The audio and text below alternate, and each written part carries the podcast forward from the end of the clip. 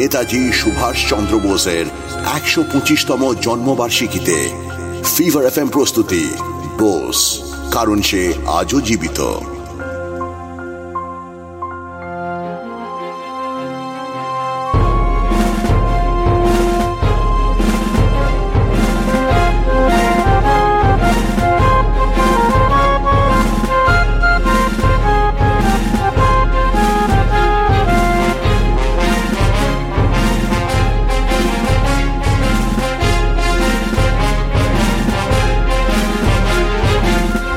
Give me blood, I will give you freedom.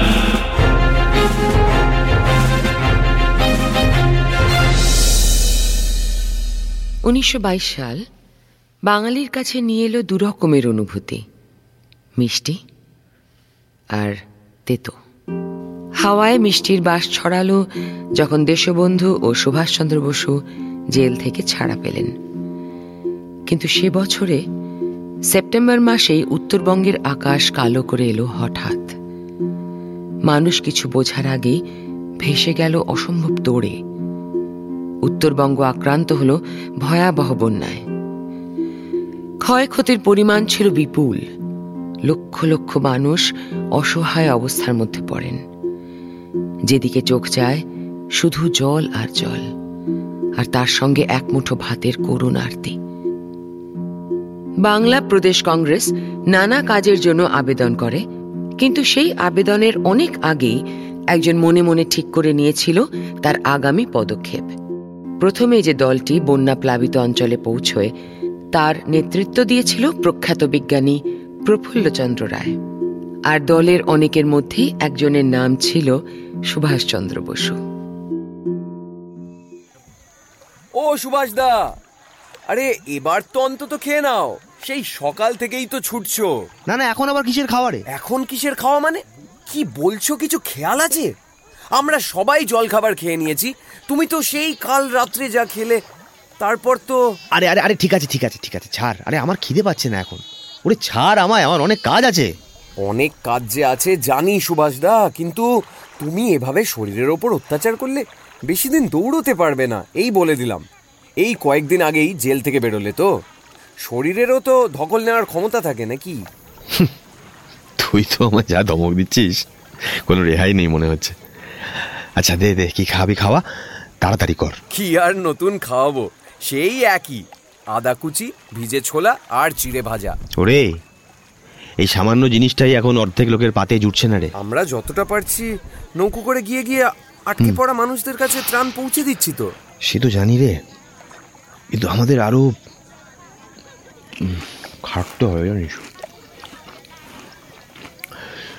যেখানে পৌঁছানো যাচ্ছে না সেখানেও কোনো এক উপায় পৌঁছতে হবে। কীভাবে পৌঁছতে হবে তা কিন্তু আমি জানি না। কিন্তু কিছু না কিছু একটা উপায় আমাদের খুঁজে বের করতে হবে। ভাবতো যে ঘরে ছোট ছোট বাচ্চারা আছে যেখানে বৃদ্ধরা আছে কতটা কষ্টে আছে তারা। আমি কিন্তু কাউকে ছোট করছি না। কিন্তু আমার মনে হচ্ছে আমাদের সামনে যা পরিস্থিতি তাতে লড়াইয়ের জোর আরও আরও আরও বাড়াতে হবে। আহা আর কি করব বলো তো দিন রাত এক করে সবাই তো প্রচুর খাটছে। হা সেটা তো আমি জানি। তা নিয়ে আমি কিন্তু কিছু বলছি না। কিন্তু এমনটা ভাবলে কি চলবে? যে আমি এই অবধি খাটবো তার বেশি আমি খাটবো না। তাহলে তো আমরা হ্যান্ডিক্যাপ্ট হয়ে পড়ব। আরে শোন সবাইকেই কিন্তু পাগলের মতন ভেবে যেতে হবে। কোন উপায়ে আরও আরও সাহায্য করা যায়? কেউ এসে কিন্তু ভেবে বলে দেবে না যে এইটা করো সেইটা করো। সবাইকে নিজের মতো করে ভাবতে হবে। একটা উপায় বার করতে হবে। বুঝলাম কিন্তু একটা ব্যাপার কি জানো তো? যেদিকেই তাকাচ্ছি এমন করুণ হাল ঠিক বুঝতে পারছি না কোনটা ছেড়ে কোনটা আগে ধরবো। দেখ সেই সমস্যাও কিন্তু প্ল্যান করে এগোলে সামলানো যায়। প্রফুল্লবাবুর সঙ্গে আমার কাল দীর্ঘক্ষণ আলোচনা হয়ে যেতে নিয়ে।